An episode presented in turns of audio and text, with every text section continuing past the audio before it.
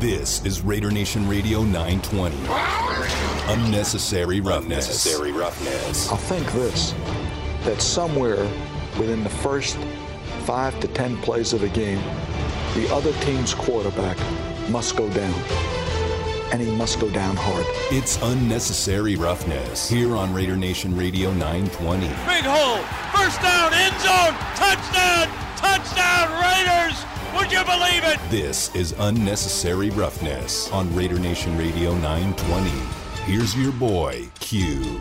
And here we are kicking off hour number two of Unnecessary Roughness here on Raider Nation Radio 920. Again, we are live at the Underground Lounge inside the Oyo Hotel and Casino, preparing for Monday Night Football, Seattle, and the team that's up next for the Raiders, the Washington football team. That game will be played at Allegiant Stadium, but got to finish up week number 12 before you get into that game. And uh, right now we have on the phone lines, pleased to have our weekly guest every Monday, Ed Graney from our sister station, ESPN Las Vegas, and also the Las Vegas Review Journal. And Ed, thank you so much for your time as you were there in the press box, as I was in the press box on Thanksgiving for the Raiders' victory over the Cowboys. And I mean, what what were your thoughts on just the offense, the way they were able to get cooking, and the fact that Derek Carr was able to get the ball down the field and he was able to do that early? I thought you were going to ask me what my thoughts on the nine-hour game where Luke Combs uh, came out at halftime and really made deadline uh, horrible. Luke Combs. Um, no, I mean I thought you know a great stat that came out of it, Q, uh, and I'm, I'm sure you, you heard the stat as well. Maybe even talked about it. That they are now six and zero when he throws for over 30, 300 yards and they average over 30 points. So we talked about on the show this morning.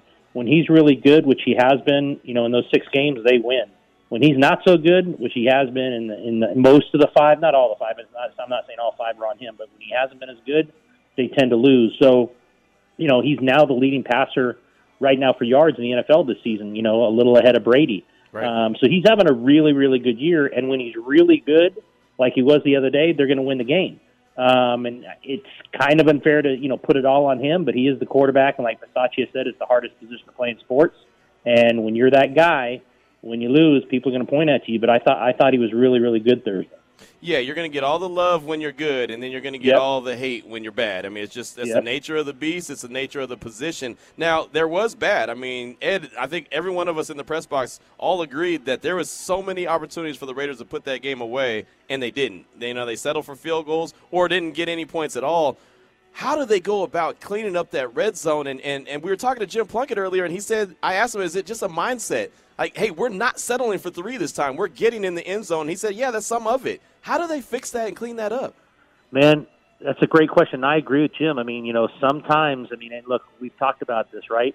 Like, you know, we think Bisaccia is in charge, but I think he goes to Olson in those situations a lot, see what they want to run, if they want to run down and distance, if they want to go for it. I'm all for guys who go for it more and more on fourth down and try to get a touchdown. Maybe they have to look at that. Uh, maybe you have to look at the, you know, more packages for Mariota when they get down close. We saw, you know, Marcus score a touchdown the other day on the zone read, which I thought, you know, I don't know what Dallas was thinking when he came on the field. I don't think I don't know what they're thinking of who was actually going to run that or what they were going to do there. They kind of they looked like they were lost, and you knew what he was going to do. Um, but they've got to clean it up. I mean, you know, we talked about it and talked about it. The schedule doesn't get any easier, so you can't you can't always be kicking field goals in the red zone and expect to win some of the games they have coming up. The Kansas Cities, you know, the other AFC West games, games they have to go to Indy. You know, they could come down to those last few games, and it's, you know, a playoff spot could be rolling on. 'em. I mean, what are they tied for the last spot right now? There's Right. 12 or 13 teams in the AFC that are even that are still in this thing, which is just amazing to me. 10 or 12 in the NFC. So you're exactly right. They've got to clean up the red zone. Maybe it's a mindset. Maybe maybe Jim is right. I mean, he knows football, you know, much better than us. And if he says that, I I kind of tend to believe it. Um, some coaches, and I don't know Rich Bisaccia well enough to know get inside his head, but some coaches play it, you know, a little more conservative than others, and I'd like to see them maybe not do that all the time. You know, you mentioned Marcus Mariota and packages for him, and you know they, they brought him on the field twice. Once they got into the end zone, like you mentioned, Dallas had no answer. I don't know what they were thinking. I don't know Uh, what they thought. Yeah, You know, I mean, they just they just let him basically walk into the end zone. The other time they stopped him for a one yard gain, and then the Raiders ended up settling for a field goal. Do you think that maybe the Raiders need to let him throw the ball a little bit so he's not so predictable when he gets into the game? Well, it's funny because my partner Tyler Bischoff said this morning at one point there's going to be a play action and Foster Moreau is going to be open by 900 yards, like more than he's ever been, because it's going to be an actually play action pass. Um, I don't know. I, I hope they have that in their packages. you know, it appears right now that they only go certain plays with him. And like we just said, when Derek Carr is playing like he did the other day, I don't think there's a need for it. Now, you and I talked about the after some of the losses, and we said, well, do they give Marcus a look? Um, but then Derek bounces back and has a great game in Dallas, so I think they're going to stay the course with him, which they probably should, obviously. Um, we'll see this week what they'll do against Washington, but yeah, I mean, I, I I'd hope that the packages, whatever they are, they keep saying they have packages for Mariota. That's kind of like become almost mm-hmm. a cliche out there to where they continue to say it. I would hope it has some pass in it, some pass options, some RPOs. Um, maybe that was what they need to do with Marcus. I just think if Derek Carr keeps playing like he did Thursday, we're not going to see much of Marcus, and I think the fans will be okay with that because if he keeps playing like Thursday, they're going to win games.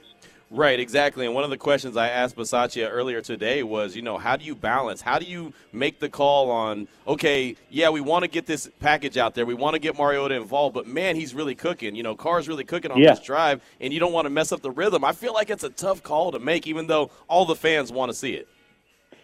I mean, I think it's a tough call to make. I think that you know the fans want them to score and the fans want to win games, and right. it's a really, like I said, it's fair to it's fair and it's unfair. It's fair to say who's the good Derek Carr and who's the bad Derek Carr, and say, well, six is good and five is bad, because a lot more goes into it than just one guy. But like you said in the beginning of the interview, that's the position you play. You chose it.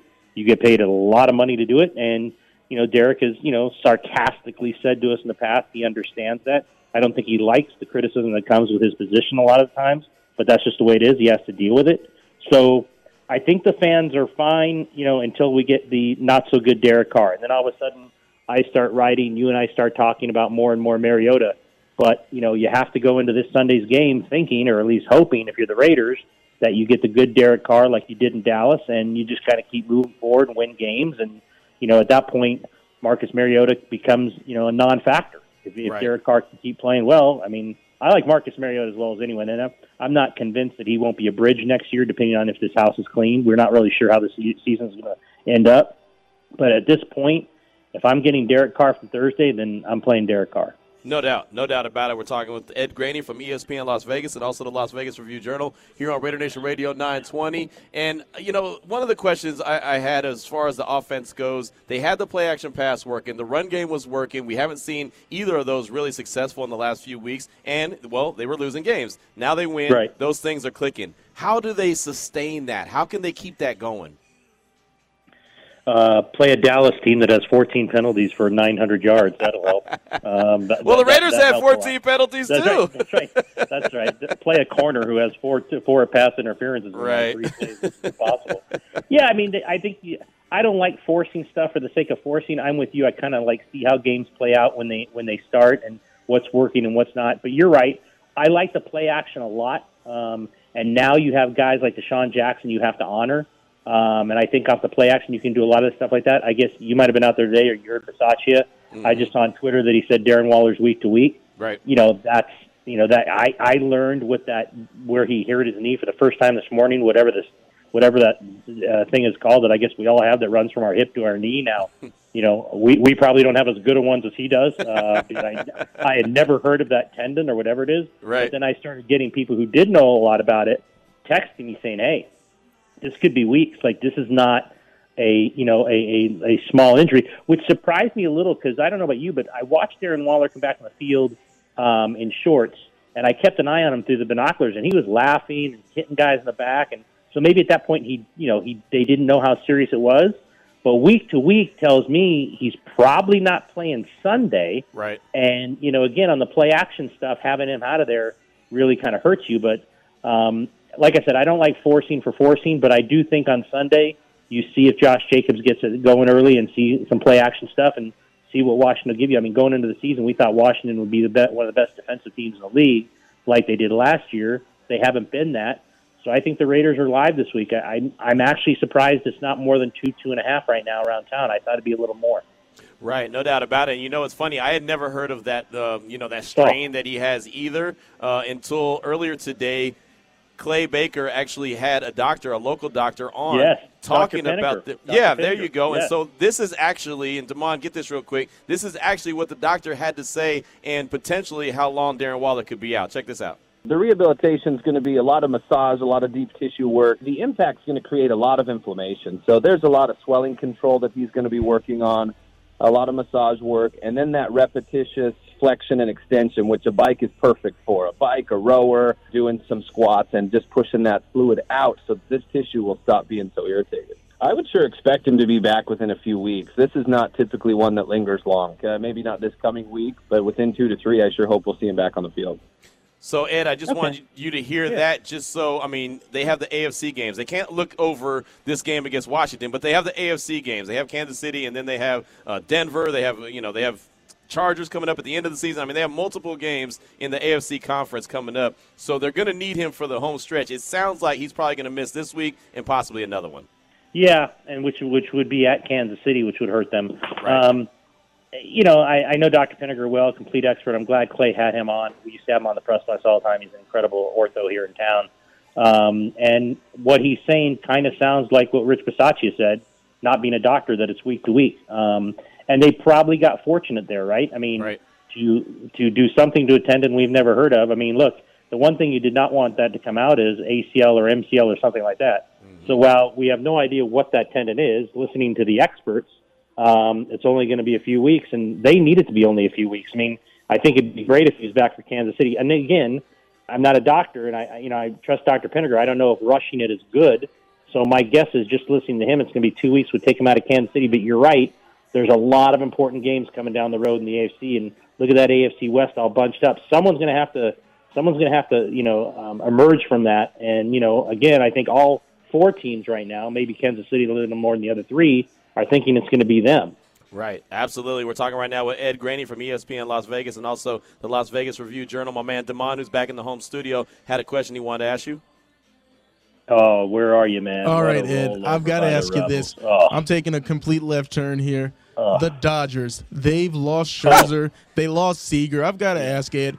You know, uh, besides that fraudulent championship that they got with a shortened season, Oh, do you think that these past five seasons have been a bust? Because I think Kershaw's done. I mean, are you hanging? Do you think that this Dodger run is over? Listen, my friend, uh, I was wearing it yesterday, uh, and there's no asterisks on my uh, World Championship sweatshirt. So I don't know what you're talking about. Uh, that thing just says World Champions. Um, I don't know about fraudulent. I wish they would have won more, obviously, because they're kind of stacked. Now today, I'll tell you this: Scherzer, like, and I said on the show this morning, like, I never look at money. Like, if you can make a hundred million a year, make a hundred million. Like, that doesn't affect me. I always look at term. He's 37. I think three years is about as far as you can go with him. The the thing that bugged me about Seager was um, not bugged me, but I wouldn't have given Seager 10. So if the Rangers want to spend incredible amount of money with 325, which is fine, again, give them as much money as you want. I kind of balk at 10 year deals, so I wasn't as upset. I thought they were going to lose many. I wasn't upset at that one. Ironically, it is ironically given the ages and the positions. Like I was a little more bothered by Scherzer because I would have given him the three years. Um, so we'll see. Devon, we spend money with the best of them. Don't you worry about it, buddy. we will be back, uh, and we will be there right at the right at the uh, you know uh, going for the uh, NL West again. And I think the I think the Giants were frauds last year, so I'm I'm not overly concerned at this point. But but thanks a lot for checking in after uh, your UNLV football team's uh, disastrous loss to end the season at Air Force. Right, right. And see, I was about to go there as well. And I'll, I'll say Yeah. this, Ed. I wouldn't, and I've said this, I said this in the commercial break. I wouldn't give any of these guys a 10 year deal. I just But wouldn't. ten years is crazy. I'm sorry. Yeah, it doesn't make any sense. And the money that they have to guarantee him, and the Rangers of all teams have been down this road before. Didn't they do this with A Rod? Yeah, they did. They did. say- The Rangers. I, I have a, one of our good friends in the media, Danny Webster's a Rangers fan. He texts me back. He goes, "Look, he goes, desperate teams have to do these kind of things. I'm just going to be really happy when we win 75 games this year." right. and they they spent. Buster Olney had a great tweet. The Rangers over the last two days on two players, Semien and Seager, has spent more combined money than their entire payroll of last year on two guys. Right. So again, I don't get the money. Good for Corey Seager. I'm I'm happy when people make as much as they can. Yep. I just don't give out ten year contracts. No, no, not at all. And like I, I'm with you. I don't, I don't fault the player. If someone offers No, me ten years and some stupid No. money to do radio, I'm going to do it. Yeah. so I mean, can you imagine the surprise on Mel Tucker's face at Michigan State saying, "You want to pay me how much? right, Ten exactly. for ninety million dollars? I'm not going to say no to that." Not at all. I would be a fool to turn that kind of money down. So before we let you go, I did want to ask you about UNLV football. Uh, they lose to Air Force. Course, it wasn't a close game at all. That's the final game of the season. They wrapped that thing up. Coach Arroyo has his his exit uh, media session, but I think more importantly, they lose their best player on defense as Jacoby Windmon is hitting the uh, the transfer yeah. portal. Thoughts on just thoughts on the way that the season wrapped up for the Rebels. I didn't like how it wrapped up, and this is I said this morning. This is going to sound crazy, but you can lose a game that way two different ways. Right. You can lose it because the other team's just better, and sorry, and obviously Air Force a lot better. You can also lose it because the other team's just better, and you kind of roll over. They fumbled the, the kickoff. They've got a strip tack sack on the next um, next uh, possession. They didn't show up, and that's kind of worrisome. Like if you show up and you play hard and you're just not as good, that's fine. I mean, Air Force wasn't going to lose that game, right? But I didn't think they showed up. Now, a lot of people would say, "Look, it's the last game of the year. They're traveling. Nobody wants to go to Colorado State and face the option anyway." So there's some you know truth to that where they're like, "Yeah, we just don't want to do this." I don't like that.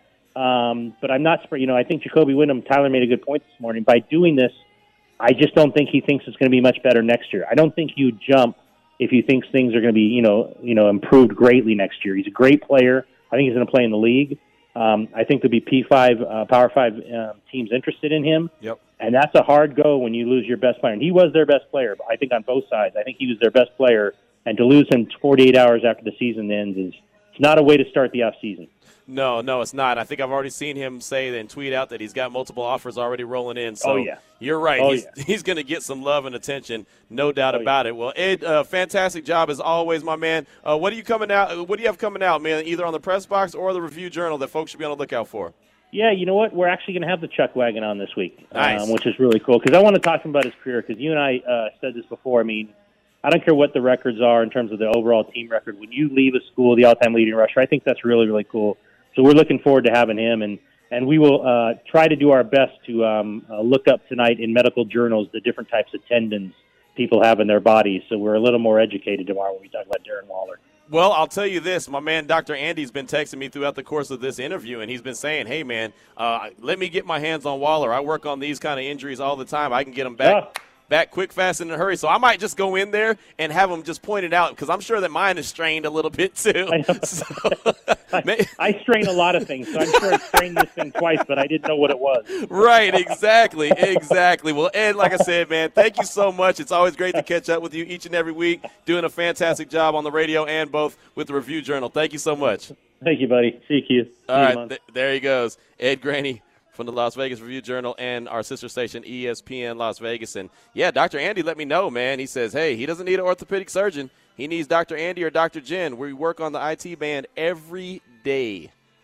I don't even know what the IT band is, but I guess we're going to find out. We're going to learn. It's almost like that, that little thing that you have, and I forget what bone it is, but it's that little small bone in the, in the, in the small of your back. And I think the first time it ever was pointed out to me, Derek Carr actually broke it. Uh, I can't remember what it, the name of it is, but the first time I had ever heard of it, I think Tony Romo broke it, and then Bryce Petty broke it for Baylor. And I was like, what is all of a sudden this has become a cool thing? Not a cool thing. I was no injuries cool, but it's like one of these things that keeps popping up. And then lo and behold, Derek Carr ended up breaking it as well. And I, again, I forget. I hate that I forget exactly what little bone it is in the small of your back, but now we're going to start hearing about the IT band all the time. 321 is the time. Many thanks to Ed Graney for joining us right there. We are at the Underground Lounge inside Oyo Hotel and Casino preparing for Monday Night Football. I have a lot of prizes I want to give out. I want to get you hooked up. Come on by, see us, and say what's up. Again, the time is 321. This is Unnecessary Roughness on Radio Nation Radio 920. Welcome back to Unnecessary Roughness. Unnecessary Roughness. Here on Raider Nation Radio 920. I'm gonna have to kick you, you know what, today. Here's your boy Q. 325 is the time. We're at the Underground Lounge inside the Oyo Hotel and Casino. I got a couple pieces of uh, house cleaning I have to do real quick. I was trying to figure out what that bone was that Derek Carr broke in his back a few years back because it was something that we had never heard of until all of a sudden multiple quarterbacks had happened to Tony Romo, Bryce Petty for Baylor, and then Derek Carr. And of course, I couldn't think of the name of it, but luckily on the Salmon Ash text line at 69187, keyword R&R, we have people a lot smarter than me. Transverse process. That's what it was called. Like, whoever thought of a transverse process? Who had ever heard of that until Romo did it?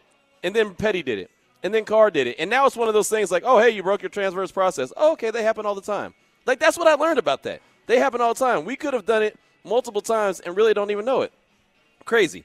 Now the IT band is that new thing. Raider J in Sacramento said the IT band sounds like you're wearing a Fitbit. You ain't lying. It absolutely does sound like that. Sound like you're going out and doing something. Um, I got one uh, from Geese Mode. I'm not too sure exactly what uh what he wrote here. It looked like he trying to set me up for failure in this uh in this text. He said the bone is called and it's a c word. That's not transverse process. And I think the way I'll say it out loud, it will sound like I'm being rude and disrespectful. So I'm not going to go ahead and say that. But uh, Geese Mode, thank you so much for the text. I, I do appreciate you. Coming up in a few minutes, The we got. Ted Nguyen. What does it say?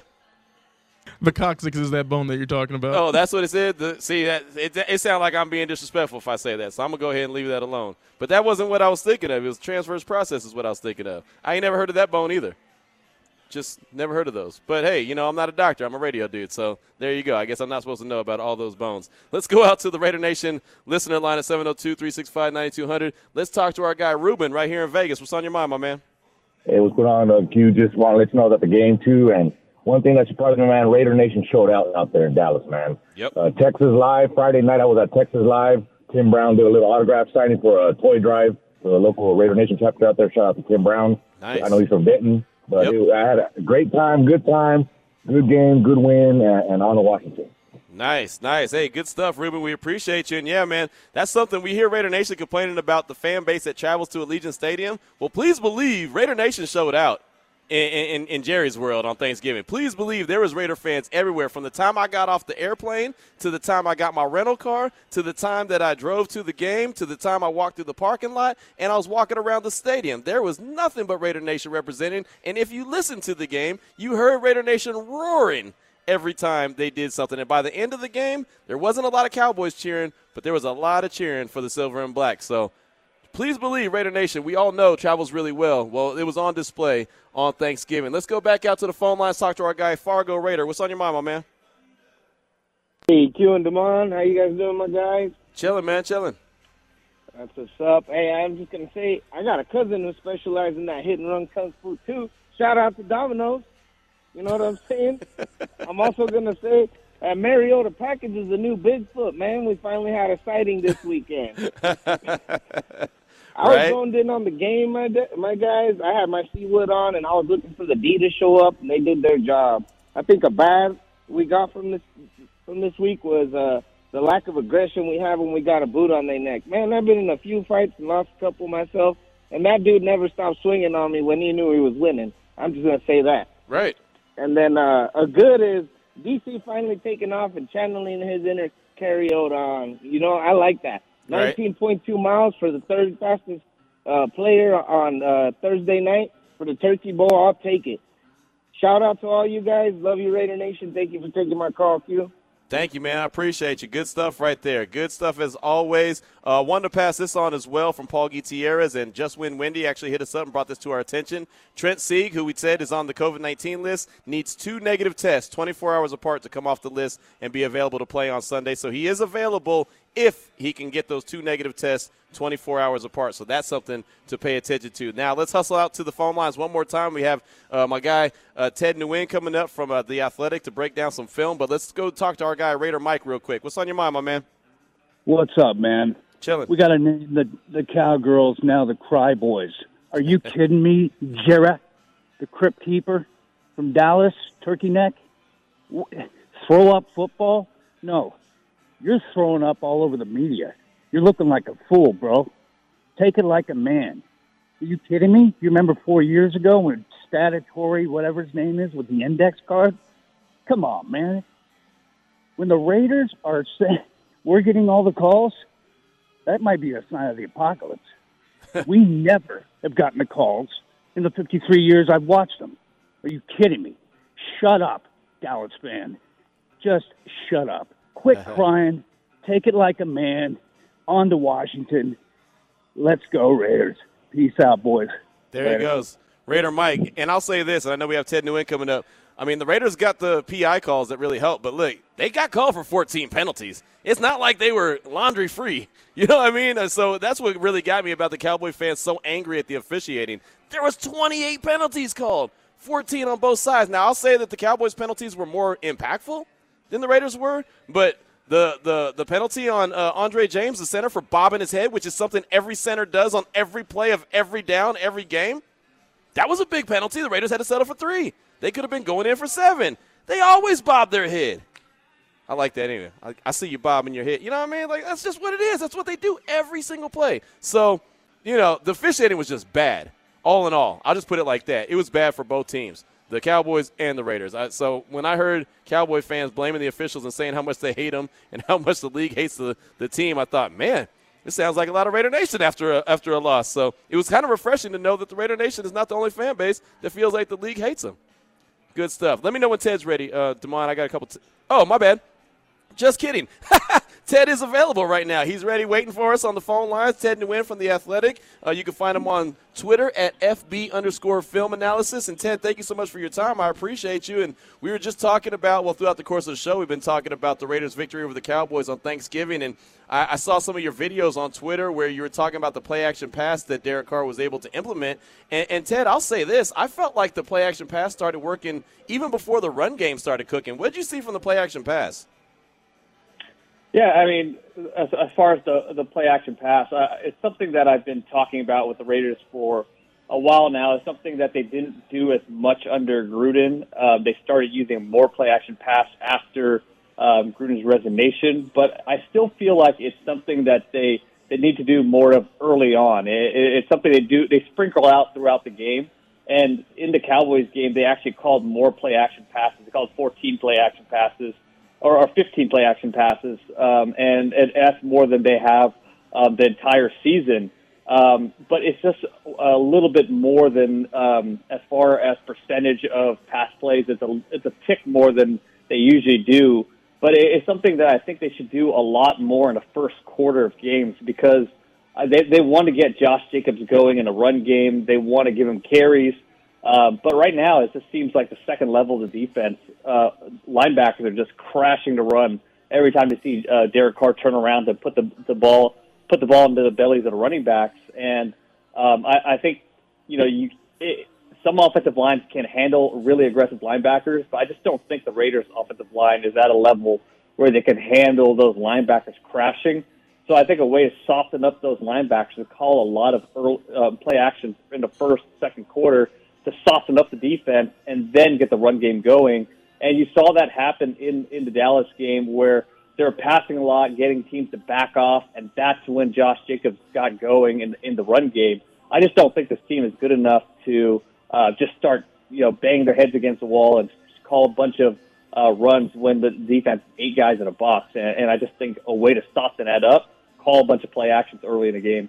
You know, that's what it looks like when they're trying to run the rock and Josh Jacobs is bouncing a lot behind the line of scrimmage. It looks like he's, you know, like, oh, where do I go now? Because it's already so many guys in the backfield. So that's going back to what you're saying that they just can't keep pounding, pounding, pounding, hoping for uh, success. How much of DeSean Jackson and that speed, now that he's really got the ball fed to him a few times, how much of that should help the Raiders moving forward in their attempt to do the play action pass because they have to be wary of that speed on the outside?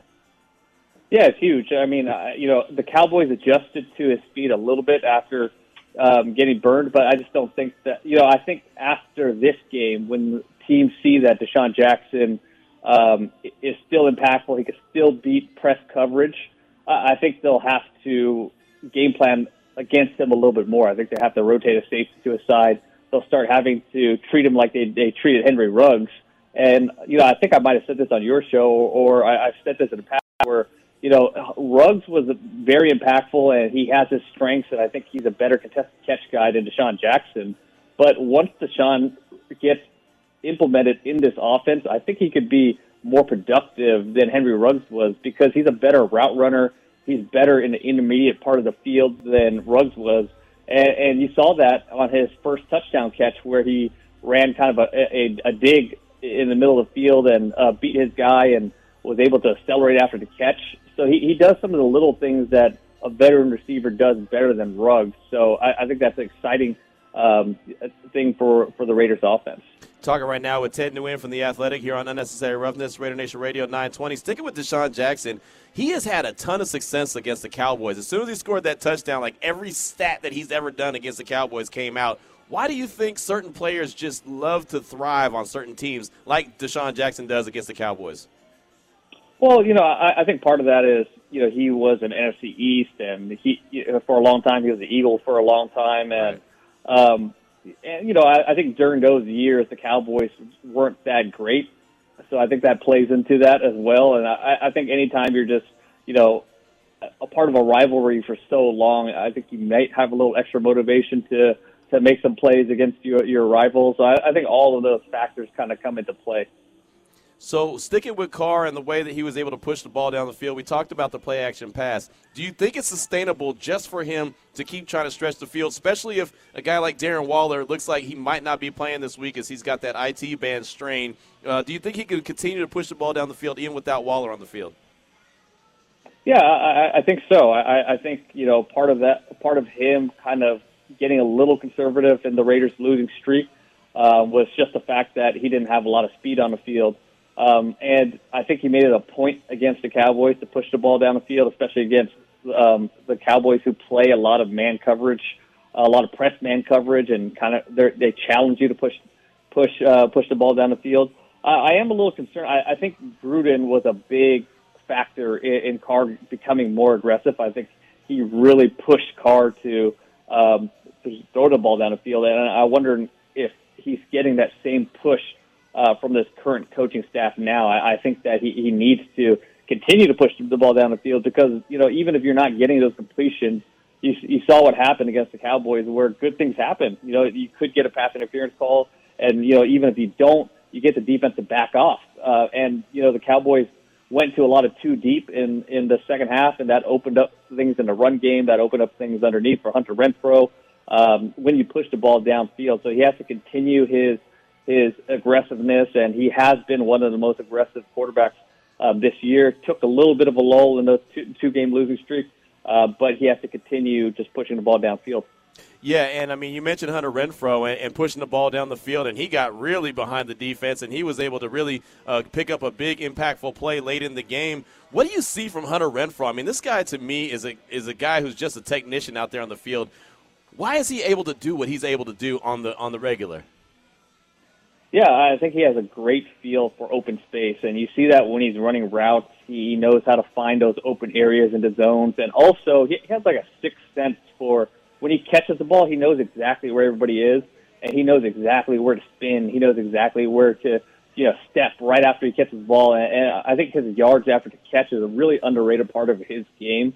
Um, and I just think he has a really great connection with Derek Carr. You know, he doesn't run all his routes exactly the same Carr trusts um, that he's going to be where he needs to be when that time comes. So um, I think they just have a really good thing going right now.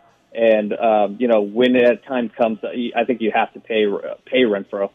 Yeah, that's that's for sure. There's a few guys that the Raiders are going to have to pay. Maxx Crosby is one of them. Obviously, Hunter Renfrow is another, and uh, there'll be some other conversations about some other guys uh, moving forward. Again, we're talking with Ted Nguyen from the Athletic here on Unnecessary Roughness, Raider Nation Radio 920. Just got a couple more questions for you, and I kind of want to look forward to this game coming up against the Washington Football Team. I know they don't have Chase Young, but they have a defensive line that can get home. They can get after the quarterback. I think it's going to be a big challenge for the offensive line. What are you seeing from the defensive scheme of the Washington Football Team that is going to be a challenge for the Raiders coming up? Well, they play a.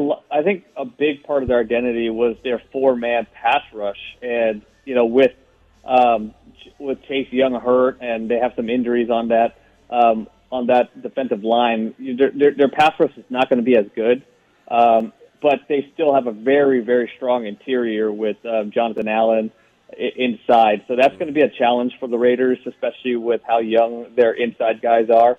Um, so I think they're with the, the Raiders going to have to try to move the pocket a little bit. And they ran some more bootlegs against the. Um, they ran some some more boots against the the Cowboys than they than they have previously. Uh, but they'll have to continue doing that. And you know, I, I, it's not a good idea to run too many bootlegs into Micah Parsons or into any elite edge rushers, uh, which they did against the Cowboys. But against the um, the, the, the Washington football team, we did mention um, that they won't have a couple of their edge guys. So I think bootlegs are going to be a big, uh, big key against them. They run a lot of spot drop zones, so Carr's going to be able to find some uh, holes in that zone. And we, we mentioned Hunter Renfrow and how good he is, uh, uh, you know, finding that space. So I, I would expect a big game from him. Nice. Well, that's a good recipe right there. We like that. Final question, I guess I should have asked you this before I asked you about the Washington football team. Going back to the game against the Cowboys, the Raiders were able to stop the run. They held Dallas to 64 yards on the ground, which to me was very impressive. They haven't been very good against the run throughout the course of the year. What did you see from them defensively? I saw KJ Wright on the field a lot. What did you see from them defensively that helped them slow down that run game? Uh, I, I think Johnathan Hankins has been such an underrated part of this run defense for a long time now. And, you know, even when the Raiders have bad games and you watch uh, Johnathan Hankins, he's the guy that's doing his job, playing two gaps, you know, and, and just uh, taking up blocks. And uh, against the, against the Cowboys, if you watch him, he was everywhere. Um, you know, I, I think Damion Square also helped as well. Uh, but Hankins was such a big key and to, to uh, stopping this Cowboys run game. Um, yeah, if you, if you if you watch Hankins, you know you got to. I, I think if you give a game ball to anybody on the defense, that's the guy you have to give a game ball to, uh, especially against the Cowboys. And, and and he's been good throughout the season. He's been good throughout his time as a Raider. Uh, but in this game in particular, I thought he just stood out. Yeah, no, we, it's funny you mentioned that. We had someone call, or not call in, but text in earlier and said how much they could appreciate what uh, Big Hank had to do on Thursday for the Raiders defense and helping slow down that run. And that was something that I thought. I really did. I thought that Zeke and Pollard were going to have a field day with the Raiders' uh, rush defense, but they really were able to slow it down. And really, there was just that one big mishap on the kickoff when uh, Pollard took it 100 yards to the house. That to me should never happen, especially when your head coach is the is the uh, special teams guy. What do you think about that play? Yeah, you know, I thought the, the special teams actually had a really good day overall because mm-hmm. they they actually you know stopped the Cowboys on on uh, punt uh, on their, with their punt team and kickoff team and gave them really bad starting field position throughout the game. But uh, so I understood why they wanted to, to kick a returnable kick because they they were stopping the Cowboys. Uh, but you know, it's just one you know one or two guys out of their lane, and and Pollard is um, you know one of the most explosive athletes in the in the league. So right. he, he took it he, he took it all the way um, in for a touchdown. But you know, I, I, I thought they were good overall. So um, just one, play, you know, just one play, but it, you can see how impactful it is when you're just not laser focused. Yeah, absolutely, no doubt about it. Well, Ted, great stuff as always. Uh, I know you have a, a, YouTube that's out right now, kind of giving a, a, guide to how you watch. You can watch football games and get a better understanding of what's going on. Why don't you tell everybody about that before I let you go? Yeah, so uh, you know, I'm just starting a YouTube channel. Um, it, you could just search Ted eh, Ted T E D, last name N G U Y E N on YouTube, and you should be able to find it. Uh, so I'm just doing you know play breakdowns, and you, you'll see me doing some Raider play breakdowns. But uh, you know, I'll do uh, play breakdowns throughout the league. I, I will definitely do a video about the Cowboy uh, Raiders offense against the Cowboys defense that should be out tonight or tomorrow. So check that out. Um, and yeah, excited to get this thing going.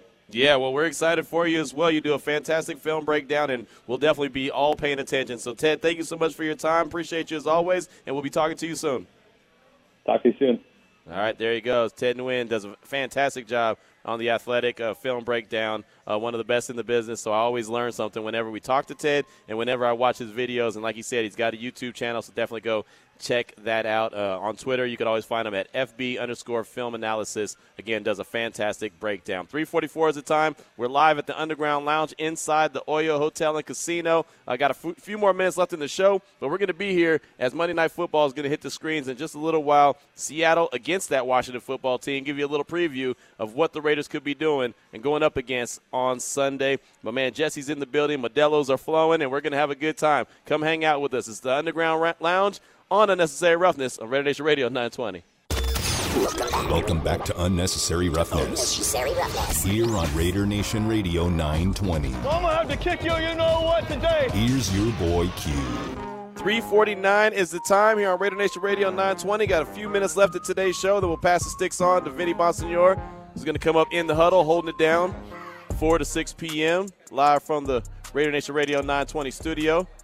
Got a couple calls that I'm going to get to real quick, but I did want to pass along this text from Rob in Oakland who broke it down as far as injuries go, and I do appreciate that. He said, Q, Derek broke multiple transverse processes of the lumbar spine. I love how he broke it down. These horizontal bones are attachment points for the muscles of the back and hurt when broken, and muscles are still tugging on them. Derek's tough for playing with them while broken. Absolutely. I agree 100%. I knew that it's not something that wasn't pain free, but I know that it's obviously more common than what I knew until I heard when Romo did it and Petty did it and then Carr did it. I thought it was something. Well, actually, I'll tell you. When I was at covering Baylor and Petty did it, we're like, eh, I never heard of this, you know. And the only thing we had known is that Tony Romo had done it, but really didn't know what it was and didn't find a, a get a real good explanation of it until Bryce Petty broke it down. But yeah, it, it, it happens a lot, but I know it's definitely very painful. And so yeah, Derek was tough for that, and Derek's always been tough playing with injuries. It's, let's not get it twisted. You can knock him, but you can't knock him for not being tough. I mean, he's he's played with multiple injuries. Then also, Robert goes on to say the IT band has a long course running from the front of the pelvis to the outside of the tibia. It has a couple attachments on the outside of the knee and usually gets hurt in long distance runners as a result of chronic use. I'm a little bit surprised but relieved Waller hurt his with the twist he suffered, but we'd have to see the MRI of the knee to be sure. That's from Rob in Oakland. That's breaking it down. That's breaking it down right there. I need Rob on speed dial at all times. Thank you for that text. Uh, let's go out quickly to the phone lines and talk to our guy Shields Up, calling all the way in from Connecticut. What's up, Shields Up? What's up, Q? How you doing? Man, I'm blessed and chilling. Good. Family's good. Everybody staying safe, brother. Absolutely, all the time. That's good to hear, man. A few observations from uh, Turkey Day Thanksgiving game. Um, you know what? I'm I'm really happy. I thought there was a difference in Derek Carr, and I'll explain. He was more aggressive. Mm-hmm. He was he he got out of the pocket. He ran. Um, he created plays, and um, I think DeSean Jackson has definitely has definitely uh, made a difference. Um, he's 34 years old. How many years does he have in the league? He knows how to play these young corners. Yep. And he got the pass interference calls. So um, that's a definite plus. Uh, hopefully, hopefully it's a temporary band aid to uh, to the Ruggs debacle. Um, and uh, I think um, the defense the defense played really good. Um, I just think that the holding calls the, or the lack of holding calls on Mad Max are just blatant. Um, the one play that stood out with me with Mad Max is when Dak rolled out. We had him pinned uh, uh, after um, uh, uh, the corner. Hobbs made the good uh, tackle on the on the kickoff for the punt, and we had him pinned. And there was a there was a rollout, and Max crashed in, and the guy just took his jersey, held him, and threw him. And of course, Dak made the bad pass at the feet. It, it's so blatant with Mm-hmm. with Crosby. It's it's ridiculous. But I'm not here to cry.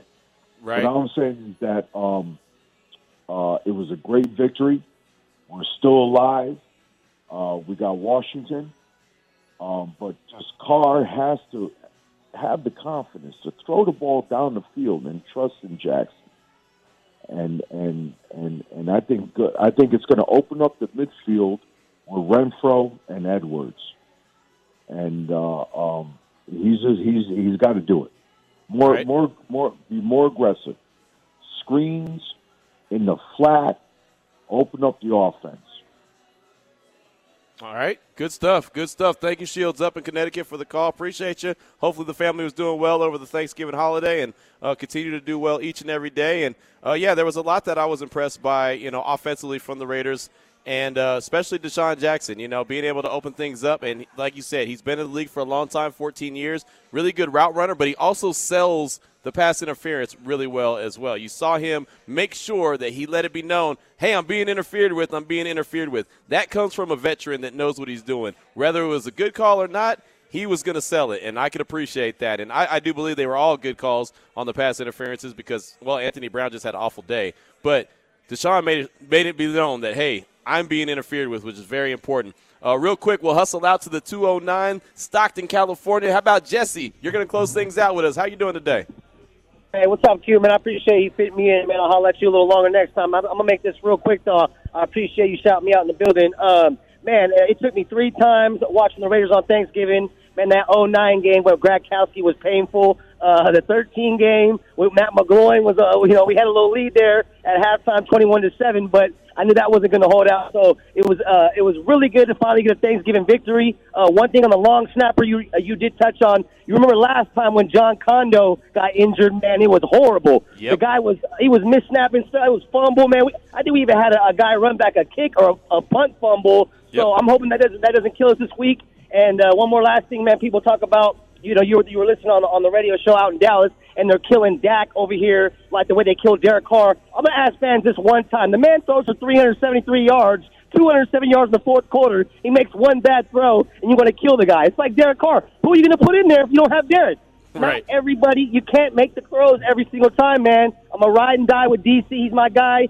Sometimes he's down and out. Sometimes he pouts on the sideline, but he's learning, man, and he's our QB, man. I'm going to let you go, Q. I'm going to holler at you next time. One love, baby. There he goes, Jesse in the 209. Stockton, great way to drop the mic, close things out from us for the Underground Lounge inside the Oyo Hotel and Casino. Vinny Bonsignore, he's coming up next. He's on the sticks, 4 to 6 p.m. He'll be in the huddle and he'll give you everything that he saw as he was in Dallas, his observations, what he heard today from head coach Rich Bisaccia, what he thinks about the team moving forward. We'll get more of that. Plus, I'll be checking in from the Underground Lounge to let you know how it's going down. The Modelos are cold. Come have one. This is Unnecessary Roughness on Raider Nation Radio 920.